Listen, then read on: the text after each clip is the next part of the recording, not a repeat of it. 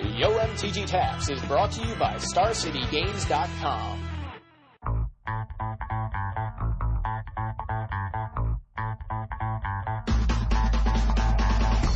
March 12th and 13th, the StarCityGames.com Open Series hits Memphis, Tennessee, and this event is going to be huge. We're talking hundreds of players, over $17,000 in cash prizes for the Standard Legacy and Draft Opens, 18 Star City Games invitational slots up for grabs, SCG Players Club benefits, live coverage courtesy of Big Head Joe and I on SCG Live, tons of side events, and as much Magic the Gathering as we can pack into one weekend. So make plans to join StarCityGames.com in Memphis, and we'll see you there.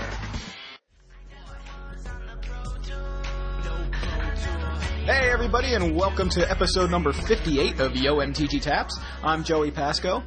And I'm Big Head Joe, digging for legacy cards as we record. Awesome. So uh, we'll, we'll, we'll, get to that a bit later. Um, we have two weekends of, of awesome tournaments to talk to you guys about. Of course, yes. the, the uh, Star City Games Open Series in Washington, D.C., uh, and then the Star City Games Open Series in Edison, New Jersey. Um, we're going to focus a little more heavily on New Jersey since that's the more recent and thus relevant event. But uh, but we're going to touch a little bit on DC as well. So uh, first, we're going to cover the standard portion of both events, and then talk a little bit about Legacy. Um, which uh, which finds us both with a kind of a, a newfound interest. So uh, yes, we'll get into that. First of all, in DC, Jerry Thompson uh, pulled it off with his Angry Birds deck, dubbed by uh, someone on Twitter suggested it, and then we we uh, of course used that name in the booth. Um, we we were of course the coverage team for SCG Live for uh, Washington DC, so that was that was a blast. But basically, Jerry T's list, uh, and I'm sure all of you know by now, was a version of Caw which uh, splashed red for Inferno Titans, Lightning Bolts, and Cunning Spark Mages. Um, was pretty much the, uh, or, or, Caw Blade, Caw slash X, whichever you'd like to, to refer to it as, um, is basically, you know, it, it was the story of the tournament, I think, in in DC because we came out of Paris uh, with that as the winning deck. The blue white caw blade list, Ben Stark, Brian Kibler, all those guys, uh, you know, rocking that list. And so we, we wanted to see in DC how are people going to adapt? Are people going to be taking this list and trying to uh, trying to modify it, trying to win with the same list, or are people going to be trying to fight fight it, or you know what's gonna what's gonna win the the caw decks or the anti caw decks? And it, it, the, the answer seemed kind of to be both because the Caw decks adapted themselves for mirror matches, which uh, obviously was. I think that was the the plan. I mean, that's that's the main thing you want to do when you know you're going to be playing what you feel is the most popular and strongest deck. You need to you need to be able to uh, break the mirror there. So uh, right. So what Jerry did was he thought, well, I can I can use uh, red like Cunning Spark Mage and bolts to deal with opposing Squadron Hawks, and of course uh, it just gives it a little bit more instant speed removal against uh, things like Boros, which also happen to be trying to. They're they're playing the uh, the Caw-Blade, the, the aggro version of Caw Blade. Essentially, that's that's what Boros really is. It's kind of like right. Caw-Blade. It's it's Jerry's deck without blue. You know, that's uh, somebody referred to it that way on uh, on SCG Live in mm-hmm. Edison actually this past weekend. Um, so so that was the way that the, the or that was one way that the Caw Go decks were kind of breaking the uh, the mirror match. It was uh, Jerry T, Drew Levin, Ben Hayes, those guys all uh, brewed up that list that morning.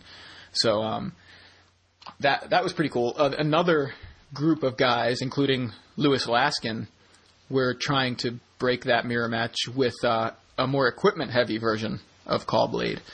Uh, we saw them using cards like Basilisk Collar and Mortar Pod. Mortar uh, Pod. yeah, I mean that that was that was pretty crazy. You you know the the main thing though with that deck, or the what really made it unique was the use of Trinket Mages and uh, Elixir of Immortality, along with the Mortar Pod and the Squadron Hawks, so that you could recycle the Squadron Hawks you grab the mortar pod with a Stoneforge Mystic and uh, you equip it to your Squadron Hawk, and now you have basically a Mog Fanatic, uh, essentially, and you can use the the mortar pod, sacrifice it to do a damage to something, and then once you're out of hawks, or once you've used three of out of your four hawks, you don't want to cast the fourth one. You get an elixir of immortality with a trinket mage, use that, put all your three hawks back into the deck, and then play your fourth hawk and grab the three hawks back out of your deck again. So essentially hawk cycling there. So uh, that was that was Laskin's take on the list, and uh, I think he did okay. But the the criticism of that list was that it took too long. It, he went to time. He had unintentional draws like two or three times over the course of the tournament. So that was actually that deck's uh, Achilles heel. But uh, nevertheless, Caw Blade put four decks in the top eight. Um, some, let's see, obviously Jerry won with his red version. Uh, we had Edgar Flores with a blue white version, Jeremy Sonnell also with just a blue white version, and uh, and Josh Ravitz, I believe, also with a blue white version. Yeah. So, you know, essentially, those guys going with the more classic version of Cawblade, uh, with just, just the blue white, and Jerry with the with the red ended up being the more successful of the group. So, of course, Jerry's version was uh, being the more successful version. That ended up going right into the Edison, New Jersey Open Series this past weekend, where you had a number of people deciding to not just splash red, but stretch into other colors. We saw an Esper version of Cawblade doing pretty well. And um, one of the things that the guys on SCG Live were saying was it's kind of like people are now referring to Stoneforge Mystic as this deck's Bitter Blossom. That, that's something that Kibler actually said back in Paris, that Stoneforge Mystic is like Bitter Blossom for this deck. So what's the best way to fight Bitter Blossom is a Thoughtseize. So the, the Caw decks are going, okay, let's play Inquisition of Kozilek so we can strip the Stoneforge Mystic out of their hand. Uh, you know, on turn one, so that when we're uh, whether we're on the play or draw, obviously, but um, you can strip the opposing Stoneforge Mystic. And of course, the other good thing is even if they land the Stoneforge Mystic, now they grab a sword, for example, or you know one of those equipments. Uh, they all cost less than three. So now you play Inquisition to steal that sword. Nice squire. you know? yeah. So uh, that that was an interesting thing. Uh, I think Ben Lundquist was among the uh, the players playing an Esper version, uh, among others. I, I, I think even uh, Gerard Fabiano may have been playing a an Esper version of Cawblade. So uh, in the end, though, we had six of the top eight decks were Cawblade variants. Yeah, And, uh, before the before the podcast, I was joking with Joey. I was like, "Can I read the top eight lists um, on the podcast?" And he was like, "Well, what do you mean?" I was like, "Okay, so I want to read them like this." Uh, so in first place, we had Patrick Sullivan with Red Deck wins. We had Jund, Jund, Rug Control, Jund, Jund, Jund, and Jund. and yeah, and, and and that's a, a nice segue into what I was going to bring up, uh, and it's something I brought up on Twitter was is Cawblade in danger of becoming the next Jund? Um, right now, it looks like it. You know, it looks like it is definitely in danger of becoming the next Jund if it carries. You know, if if these numbers carry on for the next month or so, I think that's where the Jund comparisons really begin to take hold. Um, Kyle Engelson on Twitter was actually talking to me a little bit. Um, he felt that it already is on Jund level, but uh, in my opinion, being that it's it's only been around for three major tournaments, uh, Paris, Star City DC, and then Star City Edison. I don't think it's Jund. I don't think it's quite found its foothold or uh, or reached Jund levels yet. I think it's it's a matter of how how much longer is this going to continue. It's certainly the most dominant deck right now, the strongest deck. But uh, the question is, how do people adapt? How do people fight uh, fight this kind of deck? Well, I mean, obviously Patrick Sullivan showed that red's a pretty good option at this point. Yeah, that that's a really interesting story, and I don't know if you heard this, but Sullivan, Patrick Sullivan, won the tournament with red deck wins, and okay, Patrick Sullivan, for those of you who don't know, is an old school player who pretty much only plays red. Yeah. That he he kind of looks at the the you know uh, Magic the Gathering as mountains and red cards only. it seems like. Uh, I love the fact that he had a box Yeah. of like every good red card with him. Yeah, essentially, th- this was the what I heard on uh, on SCG Live was that before the tournament, people had seen him uh, seen him around, and they said, you know, are, are you playing today? And he said, no, um, I'm not going to play. I'm just going to play, uh, you know, maybe play some side events, and then I'm going to do Legacy tomorrow.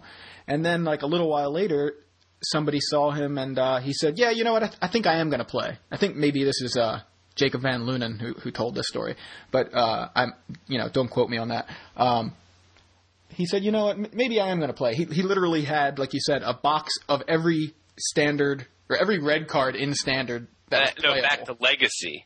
oh, and legacy, right? Every, Yeah, it was like everything good in Standard and Legacy. right, exactly. So every good red card, every playable red card, at least according to him, he just had a box of all those cards, which is just crazy. So he he sleeves up a deck and wins the freaking tournament with it. Like that's the craziest thing. You know, you have people preparing for these tournaments and going, "I'm going to go to this, and this is I'm practicing for the Star City Open." And this guy shows up. You know, what a master. He's like, "Nah, I'm not going to play. Oh, fine, I'll play. Whatever. Somebody give. Where, where's my red card? Somebody give me some sleeves. Don't daze me, bro." Uh, you know, uh, and and he gets he just sleeves up a deck and just takes it all the way. Like that just shows you how not only you know uh, how good of a player he is, but how much you know players like Alex Bertoncini who show up constantly with with the same deck. Jund last season, and now it seems to be Rug. You know, it's Right. this familiarity with this this archetype, and just you know what? I'm just going to master this one archetype and always play some variant of this kind of deck. And it's I'm I'm positive it's that kind of experience that takes these people to these kind of finishes. Now, did you actually see? Uh, were you watching the the top eight yesterday morning? Um, a little bit.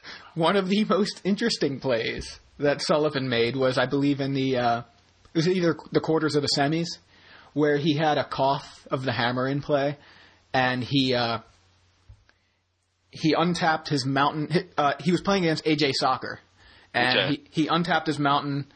Uh, AJ was at one life, so but he had had some blockers out. So basically, it was kind of like when's Patrick gonna top deck a burn spell?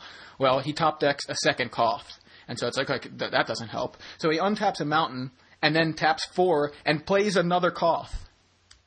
Because Oh, he- I heard about that. Yeah. he thinks like this is people were saying he's playing by the old legend rule, but that doesn't even work because by the old legend rule, the second legend played dies.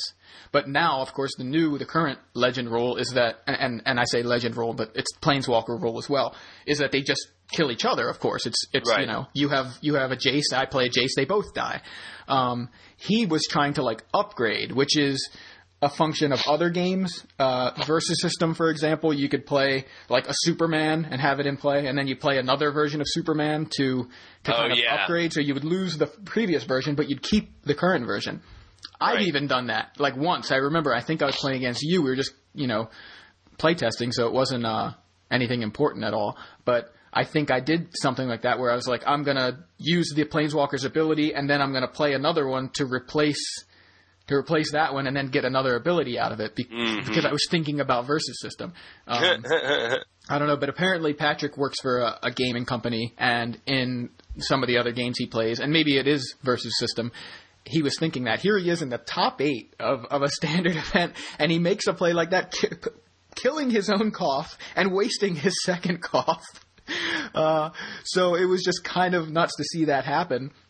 Uh, and then, of course, I think within a turn or two, I think he's that's what it was. His next turn or, or the or the turn after, he top decks uh, Spike Shot Elder, drops it, taps three, kills AJ. So he still Yeah. won that game. But wow, that that was it was just one of the more uh, interesting things to happen in the top eight.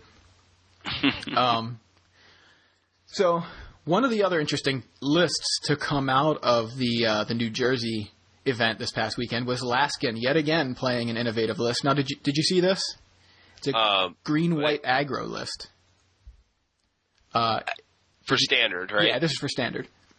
Um, I didn't see his exact deck, but I'm actually it's funny because um, Travis, my roommate, was playing a deck that was very similar to that.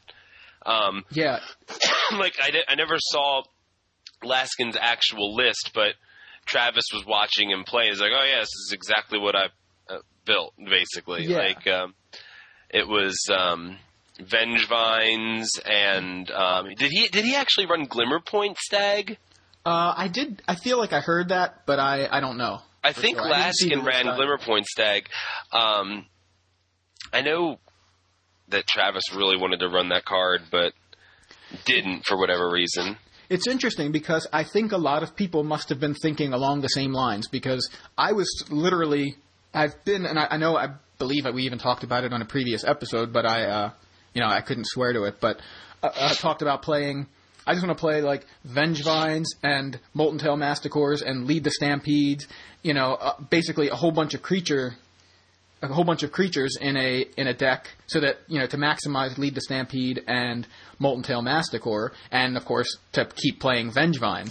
Like Right. and that's basically what laskin did. And uh, apparently so did uh smitty from 60 cards was also playing a very similar list. So it's kind of like a lot of people were were trying to build this sort of thing. And I, I guess laskin felt that this was a good time to take advantage of the uh, the unpreparedness of people of you know the format to this kind of deck. And uh, you know, I, I don't know. Let's see where he finished. He ended up only finishing 105th. So, you know, obviously it it wasn't you know a breakout deck, but in the early rounds, it was what a lot of people were talking about. Right. So, um, also notably, Edgar Flores, who uh, I had not heard of before last weekend in DC. Uh, he made top eight at a standard portion in both DC and Edison, playing a 73 card identical blue white caw go list or caw blade list. The only difference is uh, he took out. He cut a mana leak and added a Jace Beleren to the main deck. Cut a Deprive and added a Sun Titan to the sideboard. Um, but essentially the same list, and he made top eight of both events, which is, you know, he- here we have somebody again sticking with one archetype. Edgar Flores. Right, Edgar Flores. Yeah. Did you just say a 73 card deck? No, I said seventy three of the of. It was a seventy three Oh. card. Sorry, I meant 73 I- identically identical cards. Sorry, 73 of the 75 cards were identical. That's what I meant. I was like, a 73 card deck? Are you kidding Yeah, me? he, had, like, he had 58 card main just to give him, uh, you know, some extra chances, just that little bit. But nobody just to, just to run the cheats. Right, exactly. Nice Uh, job. So, uh, honestly, like, what do you think of of all this caw go or caw blade? I'm like, like I, I didn't I say it on the coverage. It's like the Jund deck. It's okay to like. Yes, I don't know if you said it on the coverage, but you definitely said it to me.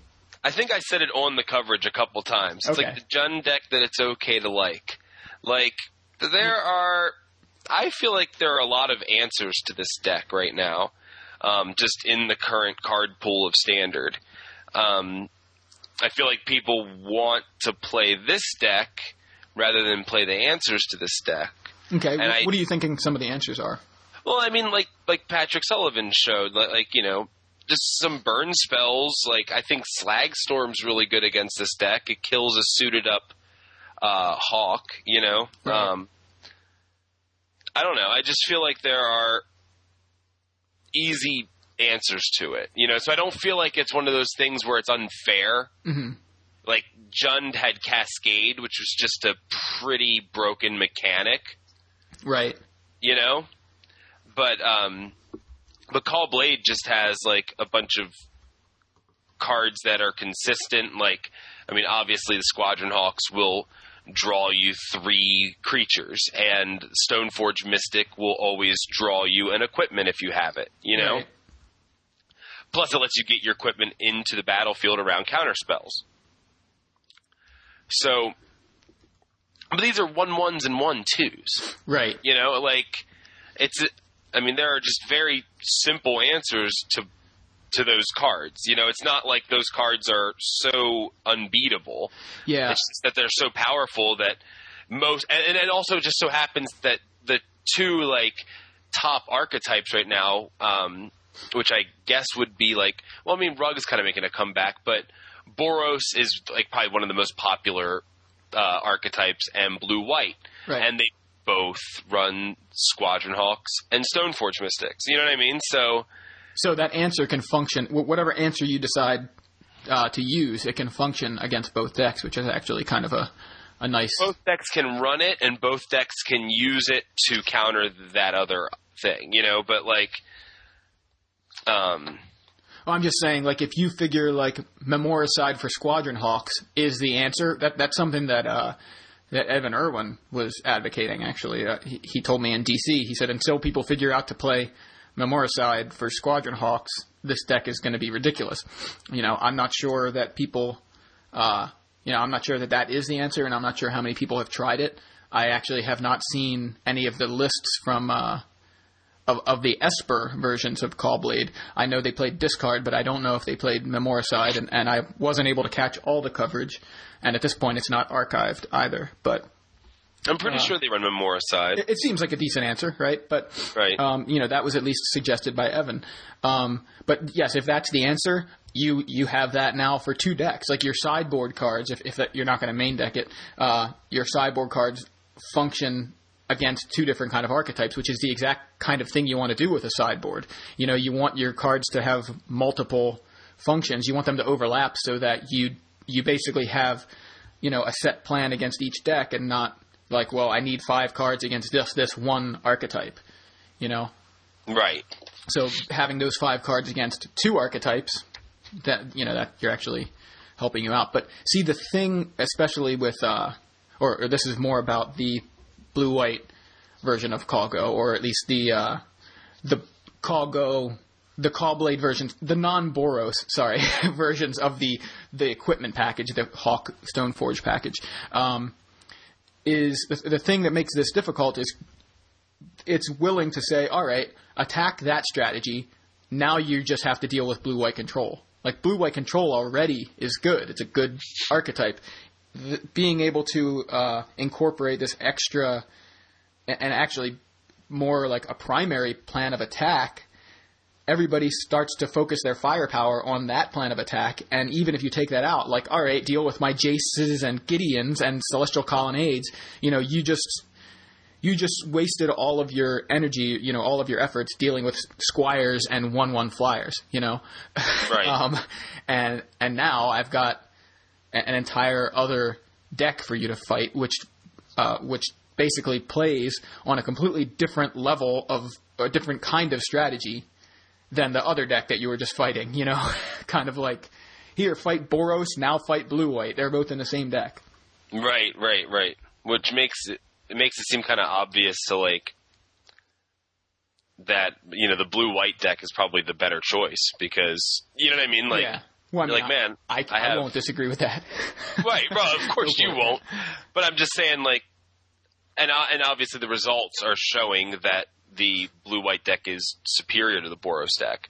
Right. But it's like, why play Boros when you can play Boros and blue white? Right. Well, You know what I mean? It play just seems best of obvious. Boros, right. You take the Right. best part of Boros and put it into blue white, right? Um, although I'm, I'm sure that the uh, the aggro players out there may feel differently, but uh, you know, essentially that's sort of what Jerry did. He said, "I'm going to take the best of Boros, including your lightning bolts, and uh, and play and play it in blue white control." Mm-hmm.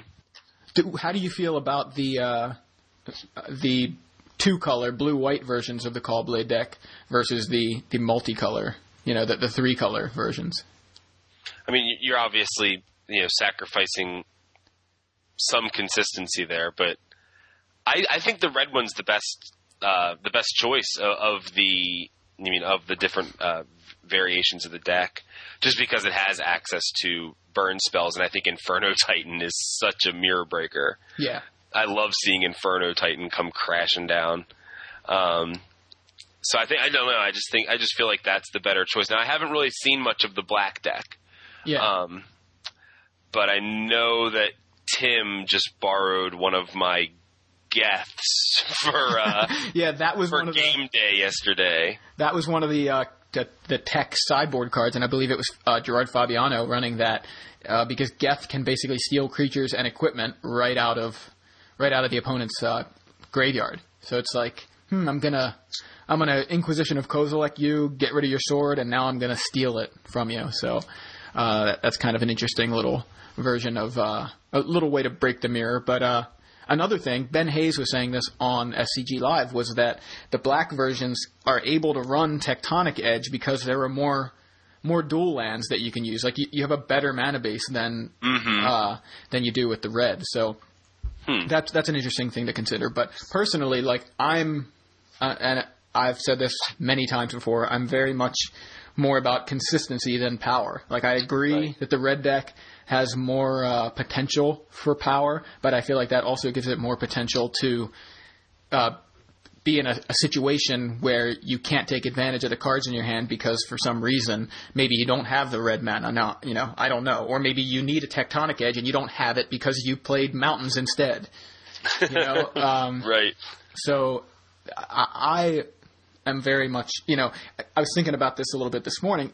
Power versus consistency. It's a very it, it's a it's a slow and steady wins the race situation, right? Like you can have the power, you can be the hare, you can be like I'm I'm more powerful, and then your deck can take a nap on you while the blue white tortoise just walks on by. You know, it's it's the it's the tortoise and the hare right there, where like slow and steady. I'm I may not have as powerful of a deck, uh, but mine is very consistent. It's much more consistent. So, uh, and, and of course, any deck is going to have issues where you're mana screwed. So it doesn't mean you're always perfectly consistent. But I like those. Uh, that's the reason I like to play control decks. I know I I was talking about this recently, whether it was on the podcast or SCG Live or just in a conversation with somebody. Was uh, I like playing control decks because they play a slower game. So playing all that defense allows you to construct your strategy to to basically it's more forgiving of missing uh, you know uh, of not having the cards you need to win immediately. You Right. know, these very aggressive strategies, they just go all in. Like I need the right cards to just Kuldotha red you out. You know, like I'm gonna drop a whole bunch of stuff and kill you. And if I don't, I you know if I didn't get you within burn range within those first few turns, now I'm uh, you know I'm, I'm drawing off the top of my deck hoping to get back into this game. Whereas the control decks are like all I need is enough to live long enough to stop them from doing that. So I mean it's a it's just the way I like the forgiving nature of control decks, or at least more, uh, you know, slower decks that take a little bit of time to build their advantage. So, Well, just- speaking of uh, speaking of that, uh, how do you feel about the uh, the time spiral decks that are now starting to show up in Legacy? yeah, they uh, seem to be like right right up your alley, frankly. Yeah. Um, well, let's let's do that. Let's move on to the the legacy legacy talk. First of all, the, the winners of the legacy events, Daniel Signorini won in DC with Team America, which apparently we learned that day. Uh, I think Drew Levin told us this that it was uh, a deck of his design, or maybe it was Gerard Fabiano that actually told us. Um, but either Who way, knows? Yeah, we talked to a lot of people. we certainly did. uh, but uh, Dan Signorini won with Team America, which you, uh, I don't know. I expect a deck called Team America to be red, white, and blue, but apparently it's just blue, green, black. So uh. That's uh, it's a known archetype in Legacy, and those of you who who know us and listen to us know that Legacy was not our uh, our forte. It, we're we're mostly a standard focused podcast anyway, but uh, that might change. Yes, uh, uh, we're gonna we're gonna let some legacy talk in uh, quite a bit more, uh, and that's because since we've been recruited for SCG Live, obviously we are commenting on legacy, so we have a very good reason to learn it. And now that we're we're learning it, we're loving it. Yeah, I just found a place that had Nettle Sentinels as you were saying that. awesome. So yeah, like we're both very excited to get into Legacy. So uh, we're watching a lot of coverage uh, videos, we're reading a lot of articles, and of course we're able to watch a lot of it live and talk to a lot of Legacy uh, Legacy stalwarts. You know, yeah. right in in the SCG Live booth. So um, we're really excited about Legacy. Now, now the thing with Legacy though, uh, even though we don't actually play it, we we are aware of a lot of the cards because we have been playing for a long time. But our, I said this uh, to the guys in Star City that our experience with Legacy was when these decks were in Standard. So yeah, Right. I know Goblins when it was in Standard. I know Affinity from Goblins. when it was in Standard. Right, I have Yeah. both of those decks. But you know, obviously the decks change a bit when they have access to more, uh, you know, more cards and better options. So we're we're still learning. So anyway, congratulations to Dan Signorini who won with Team America in DC, and then of course Alex Hatfield won in Edison with uh, a high tide time spiral. Mhm. So here we go. Time spiral is, uh, you know, it's it's time spiral's coming out party, I guess, with uh, you know, with it being unbanned a few months ago, and now finally making a showing, and, and not just any, you know, it didn't didn't just kind of top 16 or top eight. It took took down the entire tournament. So uh, the list that he was playing looks very similar. Now now I have uh, I have Alex's list, but I don't have Chapin's list. This is this is what I was going to refer to. Is uh, Chapin built a time spiral high tide list, which he published in the Star City Gazette, um, which was given out, I believe, at the last Grand Prix. And um, I had a copy, but I I left it at work because I finished reading it, and I thought I'm going to recycle this. And then I thought I'm going to leave this in the break room and, and see if somebody finds it and says, "Oh, hey, Magic the Gathering, that's still around," and then maybe grab it. I've it. got and look my old it. cards, and I'll sell them to you. Right. Well, nobody would know it was me that left it in there. I just Yeah. like to uh, kind of like I, I, back in like the spring, I took one of the uh, one of the tokens or the inserts from uh, Rise of the Eldrazi that had like a, a Magic 2011 ad on the back of it. Yeah. I, put it on the fridge in the break room, and it was there for months. I was just kind of like, hmm, I just want to leave this little Magic the Gathering ad here. And so, you know, the other day I finished reading it and I put it, uh, I left it in the break room, just you know, just to see if somebody throws it out or recycles it. That's exactly what I was going to do with it anyway. But I figured somebody might look at it and go, "Hey, what is this?" You know, and uh, and grab it. So, whatever. Uh, you know, just just planting planting some seeds. But uh, You're like an evangelical man. It's funny. yeah, just leave Bibles sitting around. Just leave a little pamphlet, you know. Right, Have you- exactly. do you know Jesus? so uh, anyway, I, I'm not sure of uh, how identical they are, but from the looks of what Alex was playing, it was very similar to what Patrick Chapin suggested being played uh, in a Time Spiral High Tide list. So uh, I believe they'll, they'll make that Gazette available for. Uh, Via PDF on the on the Star City site, so just keep an eye out for that. I'm not sure when that'll be, but uh, and of course, if you actually are at any of the Star City events, they tend to have a lot of extras that they're giving out. So, I mean, I grabbed mine in DC. Anyway, so to talk a little bit about that deck, Joe. It's apparently not identical to Chapin's list because Chapin actually ran one copy of Emrakul and uh, Right. Alex does not. So, Okay, so um, here is here's Alex Hatfield's list. Um, sadly, the first card on the list is four Candelabra of Tawnos. sadly for our wallets. Yeah, you- for our wanna- wallets. If you want to and- build this, yeah. Yeah, it's just they don't exist. Like you can't even find any. Yeah. Like you go to find magic cards, there's one. Yeah, they're uh, they're like $110 on Star City if they were in stock. Right. And yeah, so nice deck. Um, I I had Magus of the Candelabra pulled aside from Travis's stuff. Um, Closest you can get, right? Yeah, That so card's worth that's, like a dollar and ten cents. so get your Magus of the Candelabra, I guess, Right. because you're never gonna find the card you need. right. Um, now we've got uh, two Mind Over Matter, one Blue Sun Zenith, four Brainstorm, three Cunning Wish, four Force of Will, four High Tide, three Meditate, three Turnabout, four Merchant Scroll, four Ponder, two Preordain, four Time Spirals, 12 Islands, two Flooded Strands, two Misty Rainforests, two Polluted Deltas. Um, and then the sideboard is another Blue Sun Zenith. And remember, these got the Cunning Wishes, so there's a lot of uh, toolbox. Yeah.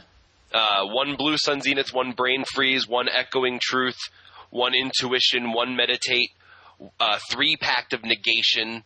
Um, I loved seeing that, like Yeah. just uh, him being able to search up Pact of Negation, and then he just had like backup for his backups in the counter war. It was pretty good Yeah.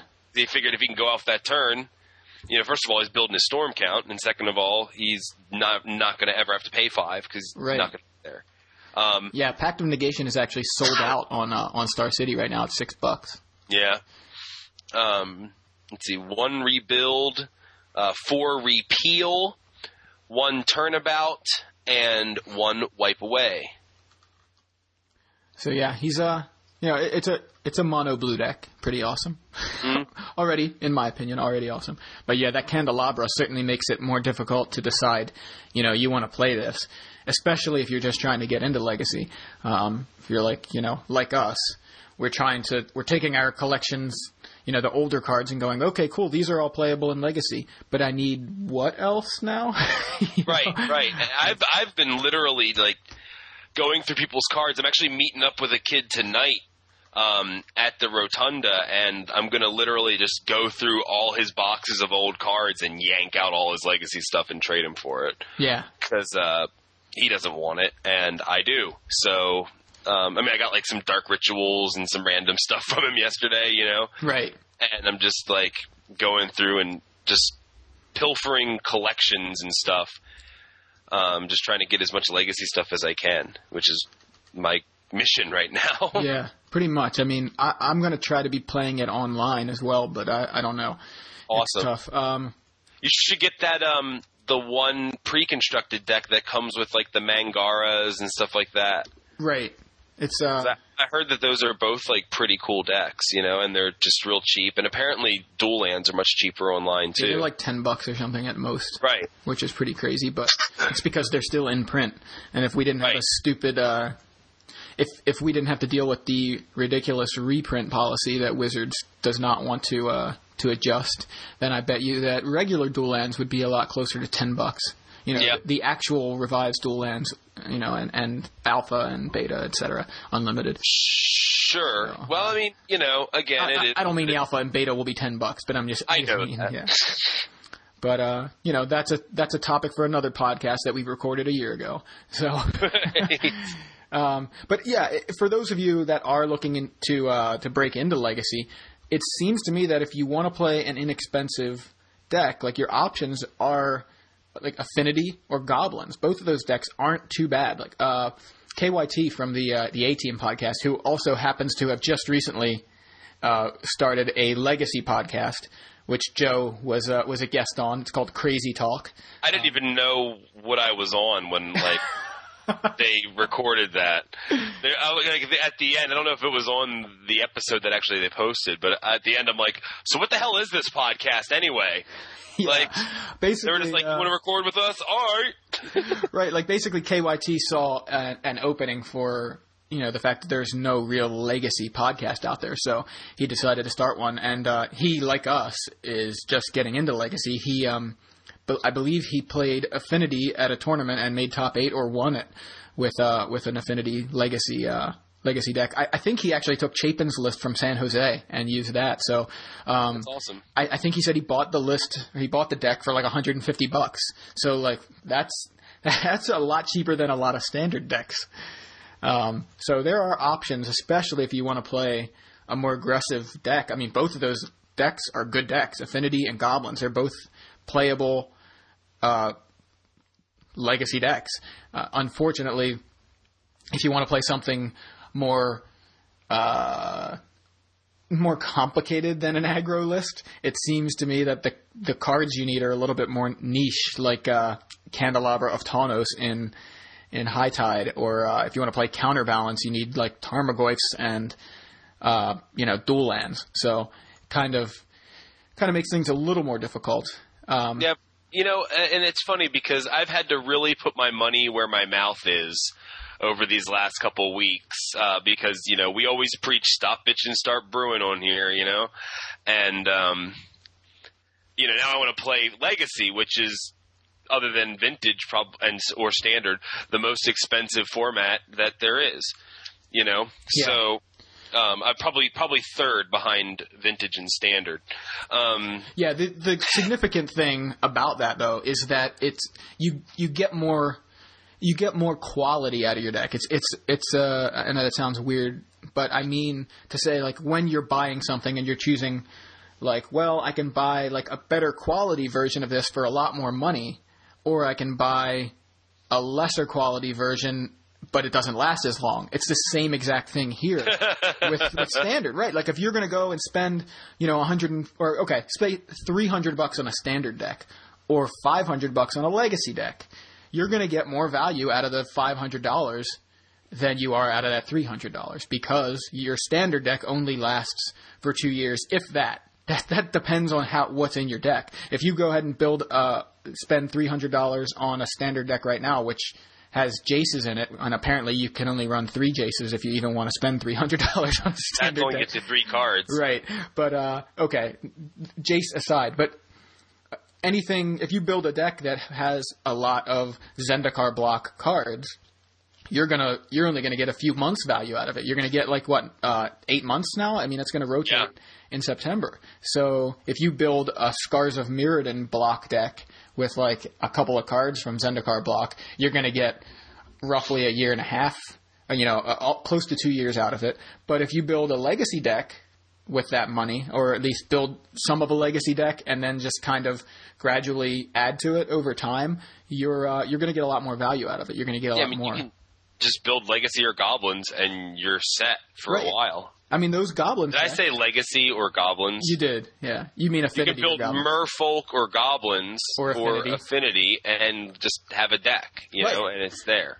Yeah, I mean the thing is, there's a lot of uh, there's legacy staples, and yeah, they're expensive, but they really like any deck that plays blue tends to play Force of Will. So you grab Force of Will, and now you're uh, you've got you know Got four, Force of Will. You've got Force of Will for every blue legacy deck that you decide to play.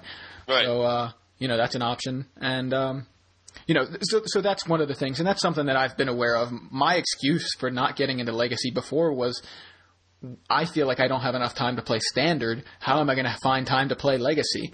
Um, but as as much as we've been watching it, I'm just excited about it, and I'm like, I'm going to find time. I'm just not going to play standard as much. I'm going to be playing more legacy. Not that I won't play standard, but I mean, I will. I will now instead of you and I sitting down and going, let's play standard. I'm going to say, pull out your legacy deck. Let's play that. Yeah, I, I have a feeling that uh, me and Joey are going to wind up. This is going to be a legacy podcast in a year. I don't know. I don't know about that because I really still love standard, and I think I think a lot of our listeners do too, and I think that's part of the reason a lot of people listen because we're a standard podcast, and that's their their uh, format of choice. But we can uh, we can diversify here, and I think we're gonna we're gonna be talking a lot more legacy. Just uh, just Get ready. yeah, just to give you a heads up. So, um, Michael J. Flores, also another guy recently getting into legacy. Isn't that funny? It is. It's pretty cool. He wrote an article about it last week, and uh, he ended up playing in Edison. In the standard portion, he played Pyromancer Ascension. Uh, didn't do so well, but um, in the Legacy portion, he played a Cephalid Breakfast deck, which Drew Levin and he uh, worked on. And uh, Cephalid Breakfast is a deck that's been around for a while, but it's kind of been more under the radar recently. It doesn't seem like you know we haven't really been seeing it show up. So for those of you who don't know how this works, uh, the deck is it's, it's called Cephalid Breakfast or Cephalid Life, uh, but uh, essentially it uses Cephalid, Cephalid Illusionist, which is a, a card from Torment, a blue uncommon, a one-one for a blue and one. Uh, whenever it becomes the target of a spell or ability, you put the top three cards of your library into your graveyard, um, and then you use cards that have zero zero cost uh, activated abilities. Like, for example, Shuko is an equipment that some decks used. Uh, I don't believe Mike used it, but uh, it has a zero cost equip. Um, and then uh, the the more common card to use is Nomads en-Kor, which is uh, a creature that from from Stronghold, uh, which has a zero cost activated ability that says redirect one damage from Nomads to a creature you control. Um, but essentially, you target your illusionist. You mill three cards. You see if the cards you need are in your in your graveyard, and we'll get to that in a second. Um, and then, if you need to do it again, you mill yourself again. Essentially, you mill uh, your entire deck almost until you get the cards you need in your graveyard. Um, the cards you need are Narcomoebas, uh, for which allow you to cast Dread Return to flash it back to bring back a Karmic Guide out of your graveyard. Karmic Guide, when it comes into play, you can get a creature from your graveyard and put it into play. So Karmic Guide now comes into play after you Dread Return it and brings back Kiki Jiki Mirror Breaker, uh, which, for those of you who don't remember from Kamigawa block, he uh, he has haste and he has the activated ability tap it to put a token into play that's a copy of target non-legendary creature you control. So now you karmic guide You get Karmic Guide into play, bringing Kiki Jiki from your graveyard, tap Kiki Jiki to make a copy of Karmic Guide, which now comes into play, and can bring back a Sky Hussar from your graveyard, which when that comes into play, you untap all creatures you control. So you get to untap the Kiki Jiki, and then you use that to copy the Sky Hussar that you now have in play, which comes into play, untap your Kiki Jiki, and you can do it as many times as you want. Untap Kiki Right. Make a Sky Hussar, untap, you know, uh, use it to make a Sky Hussar again, over and over again. So you have an infinite number of 4-3 flyers to win with. So that's that's the combo on that end. Another part of the combo, if for some reason like you uh, you aren't able to win by attacking, um, or or at least you don't have that available to use, uh, is Daru Spiritualist and uh, and Starlit Sanctum to give you like a, ridiculous life total, basically infinite, eh, not basically infinite, whatever you choose the number to be. Uh, because Daru Spiritualist is similar to Cephalid Illusionist in that whenever it becomes the target of a spell or ability, it gets plus O plus 2 until end of turn. So you can target it as many times as you'd like to pump its toughness to the point where uh, whatever you'd like its toughness to be, and then use Starlit Sanctum, which is a land from Onslaught, to uh, sacrifice a cleric and gain life equal to that cleric's toughness. So you go, I'm going to pump Daru Spiritualist to one six thousand, you know, or I'm sorry, it'd have to be uh, an odd number because it has a one toughness already. So one slash six thousand and one, and I'll sacrifice it to Starlit Sanctum and gain six thousand and one life. Um, so whatever, whatever you want, and so that just gives you. Obviously, now now you're A headache. Yeah, a headache, or you know, gives your opponent a headache. Whatever. It's not. It's not that much math. You just choose a number, and that's how much you gain. As long as you can add whatever your life total is to that number, you should be okay. but uh, This deck is funny. it- it's pretty crazy, and it's the way uh, you know you keep your opponent from now winning through damage unless they are somehow able to produce infinite damage. Which again, if you're playing a mirror match, you they could just go now. We I want six thousand Sky Hussars, so now I'm going to kill you. I'm going to kill you. You know, do four times as much as your as the life you just gained.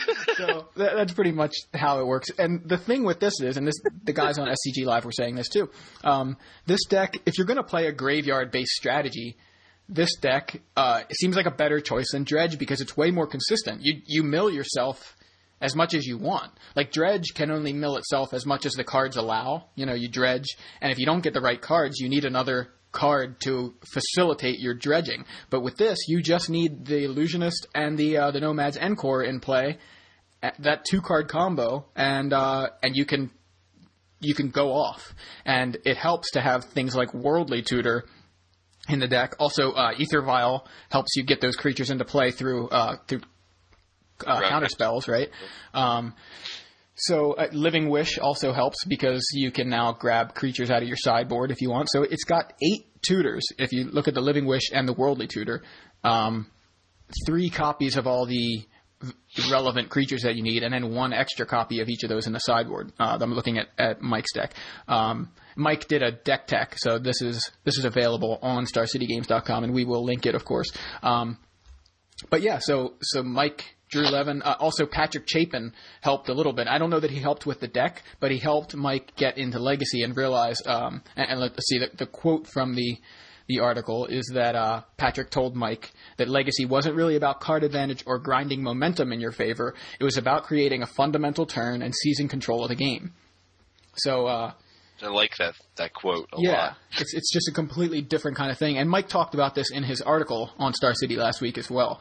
Um, so really, it's about making, grabbing, you know, this one turn and completely taking control during that turn. You know, he has uh, things like Force of Will as a backup um, in his deck, and you know that's that's how you win. And if you can manage to do that, then you win the game. Uh, combo is, is is a basically a weakness that Legacy has right now. There's a weakness to combo, and that's something that that Mike wanted to exploit. While this deck didn't make the the top 16, um, we can see for sure that combo has a place in the in the metagame because we have a fifth place ad nauseam tendrils list um, played by Mark Taco yesterday in Edison, and then um, High Tide obviously won it. So we have Yeah. uh, Dredge in seventh place, which is pretty much a combo deck. Uh, so you know, it's it's just looking over the top eight. We have High Tide, uh, Green, White, Black, Rock, Team America, Green, White, Black, Rock. Which I mean, I guess these are junk decks. They're referred to as Green, White, Black, Rock here. Right, right. Um, Ad nauseam, another green, white, black rock deck, dredge, and affinity. So that's the top eight. So uh, you know, multiple versions of that junk deck, and uh, and then a couple of combo decks in there as well. So obviously, Mike was right about the the weakness that legacy format has right now to combo. So we'll see what happens. Traditionally, it, it's my understanding that uh, you know, I, I don't want to say this is true for Legacy, but I believe it would still apply, is that combo's weakness tends to be control decks, you know, counter spells. Because if you can can stop their combo with counter spells, then then that's how they uh you know, that's how you beat a combo deck. But right. the the traditional counter spell deck, I believe, right now is more along the lines of countertop, which is bad against cards like Emrakul and um you know, Aether Vial, which are showing up heavily in the right. format. Again, this deck even gets around the counter spell situation with Aether Vial. So, and of course, it has its own counter spell backup. So, uh, so it's interesting, and I'll be really excited to see what happens this weekend in Memphis. We will be watching those games live. Yes, we will on SCG Live. So, uh, definitely tune in on uh, on Saturday and Sunday. Saturday for the the standard portion, and Sunday for the Legacy, of course, as always. Um, but yeah, pretty pretty cool. Like I'm I'm excited for Legacy. I'm excited I'm, about this. You know. Yeah, I'm. I mean, I'm pretty hooked on Legacy right now. I, I love. I just feel like they got it so right when they banned Survival. I feel like the format is just so open, so interesting. I personally don't like playing against combo decks, um, but I feel like in Legacy, there's no excuse for like getting upset for losing to a combo deck. Right, well, you, you know, like have a lot of options. That's the thing. Like this this format, literally, like you can play. This is a quote from uh, from John Medina's article this week, but you know, you can play whatever the uh, expletive you want in Legacy. yeah, you know, it's ridiculous. There are so many decks we've seen. Just uh, just looking at the past few Star City Opens, we have you know High Tide, Rock, Team America cephalid breakfast, even though it wasn't in the top eight, there's there's uh you know Mike playing that countertop, uh, affinity, goblins, dredge, ad nauseam, enchantress, goblin welder decks, like elves. It's all over the place. Zoo. You know, it's just it's crazy. You really can play whatever you want. I want to play an aggro deck, but I don't really want to play red or zoo or oh, affinity. How about that? Okay, I'll play that. You know, like it's like I want to play this kind of aggro deck. I want to play an elves deck. I want to draw a bunch of cards, but I don't feel like playing blue. All right, how's enchantress? okay, there you go. Um, you know, it's just like kind of uh, it, it's really interesting and to me, it's very much like a trip down memory lane where I'm like, hey, cool Tarmogoyf. You know, that's not even that long ago, but hey, cool Argothian Enchantress. You know, that's a deck that I still have under my bed upstairs. Like I have most of that Enchantress deck in, you know, in my house, in my possession. I could totally play that. But it's funny because I want to get into Legacy, and I'm like, I have Affinity, I have Goblins, I probably have almost all of those Elves cards. I have Enchantress pretty much but I want to play the blue decks, you know? so funny. I, I guess what I should do is try to trade my other legacy stuff for the legacy stuff that I want to play. Or um, sell it off somewhere and get store credit. Right, you know what I mean. That's that's trading essentially, right? Just sure. adding in a middleman. But no, I mean, I, and I don't disagree with you. The problem that I have with that is emotional attachment, which I know Medina preaches against. But I, uh, you know, I like being, I like knowing that uh, I have all these old standard decks that I used to play, which are now with uh, with a few changes can be viable in Legacy. But you know, not to say that it won't ever happen that I won't actually trade out of those decks, but it's uh, you know, it it comforts me to know that, and if I can try to get these cards without doing that, that's what I'm going to try to do. So I think that's everything we have for this week. Let's uh, move on to upcoming events. As we just mentioned, we have this weekend the StarCityGames.com Open Series in Memphis. It's March 12th and 13th. Joe and I will be be there in uh, in the booth for SCG Live. Um, also, this weekend, PAX East is happening in Boston. For those of you who uh, who like those uh, Penny Arcade Expo tournaments or events, uh, and then uh, next weekend, March 19th and 20th, we have GP Kobe, which is an extended GP. That'll be interesting to see what comes out of that. Uh, also, next weekend, the StarCityGames.com Open Series is in Dallas Fort Worth, along with you, Joe. Yeah, it's in Fort Worth. Yeah. It's me and Gavin, I can uh, safely say now. Pretty awesome. Um, I wasn't sure, like, who I was even with, I think, when we were recording, but. Um, But yeah, but yeah, me and Gavin uh, rocking cool. the booth. It's looking forward to that. Yeah. Um. So yeah, that's that's next weekend. I'm I'm looking forward to watch that coverage and uh, and then the weekend after that we have Grand Prix Barcelona, which is a standard Grand Prix. I'm uh I'm particularly interested in seeing what comes out of that. That's March Yeah. 26th and the 27th. So we'll see the uh, the format further evolve and see if uh you know If it does. Right. Well, hopefully we'll see some innovation this weekend in Memphis. And you know, the decks that I'm looking for in both standard and legacy, to be honest, and I, I said this on SCG Live, you know, in DC, is uh, I want to see Tezzeret. I want to see more Tezzeret decks. I want to see more people playing and doing well with Tezzeret, uh, you know, whether it be a legacy deck or a standard deck, because I think he's got so much potential, especially in legacy. Uh, I, I just Yeah. think that people, you know, maybe the the people aren't either. I'm sure there are people out there brewing with him, but they they may not be doing as well. But uh, you know, I'm just excited to to see that card break out a little bit. And I think what Right. needs to happen is a deck that can somehow uh, easily take advantage of of the, I guess the uh, homogeneous nature of the format right now with all these Squadron Hawks and uh, and Stoneforge Mystics, and then you know take take advantage of the fact that people aren't really prepared for Tezzeret again. You know, Right. as as what happened in in Paris, people weren't really prepared. Everybody was like, "Yeah, Tezzeret's a card. He's a good card, but there's no real deck for him right now, or it's you know, it's not.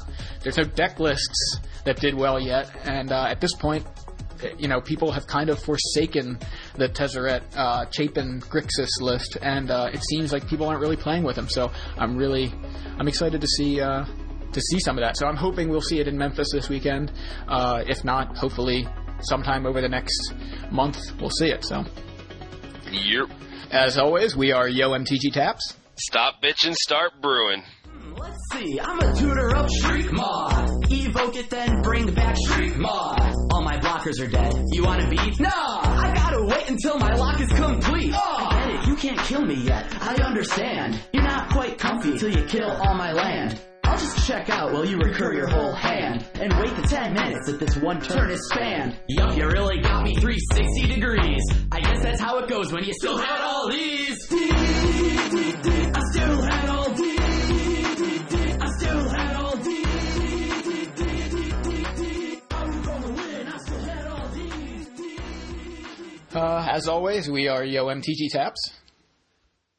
And I'm on fire. Wait, what?